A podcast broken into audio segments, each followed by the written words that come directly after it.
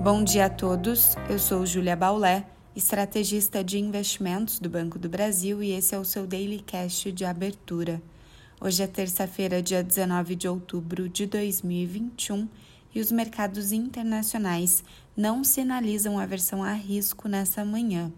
As bolsas indicam alta, enquanto o índice do dólar, o índice DXY, que mede o comportamento do dólar frente às principais moedas do mundo, cede.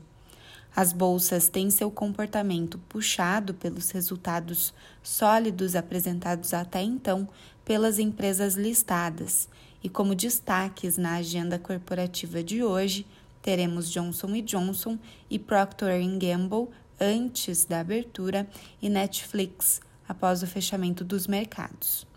Também no radar estão eventuais comentários sobre política monetária ou perspectiva econômica dos dirigentes do Banco Central Europeu, Banco da Inglaterra e Federal Reserve. Nas commodities, o petróleo sobe e se recupera após a queda ontem, guiada pelos sinais de desaceleração da atividade econômica na China e nos Estados Unidos.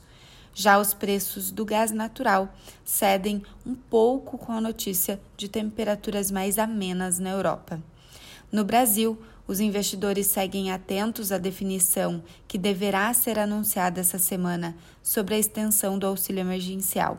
Há dúvida se a solução será estendida em um primeiro momento por dois meses, novembro e dezembro, ou se sua renovação se estenderia até 2022. A preocupação segue sendo fiscal e até a definição da solução sobre o tema, o mercado deverá se manter cauteloso. Nesse contexto de incertezas, o Banco Central anunciou que fará leilão de venda de dólares no mercado à vista, além da oferta hoje de swap cambial, o que pode limitar movimentos mais fortes de desvalorização da nossa moeda. Mas apesar da atuação da instituição, ontem, por exemplo, o real teve o pior desempenho entre as moedas de países emergentes.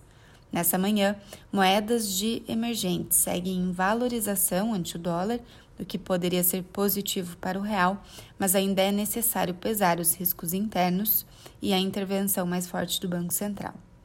Os ruídos fiscais também afetam a curva de juros, que embute prêmio de risco, em especial nos vértices médios e longos. Para a abertura da bolsa hoje, o exterior tende a ajudar, mas os ruídos internos tornam indefinido o rumo dos negócios. Na agenda corporativa, destaque para a divulgação dos dados da Vale no terceiro trimestre após o fechamento dos mercados. Ainda no campo fiscal, a expectativa pela votação do parecer da PEC dos precatórios. Um bom dia a todos e até a próxima!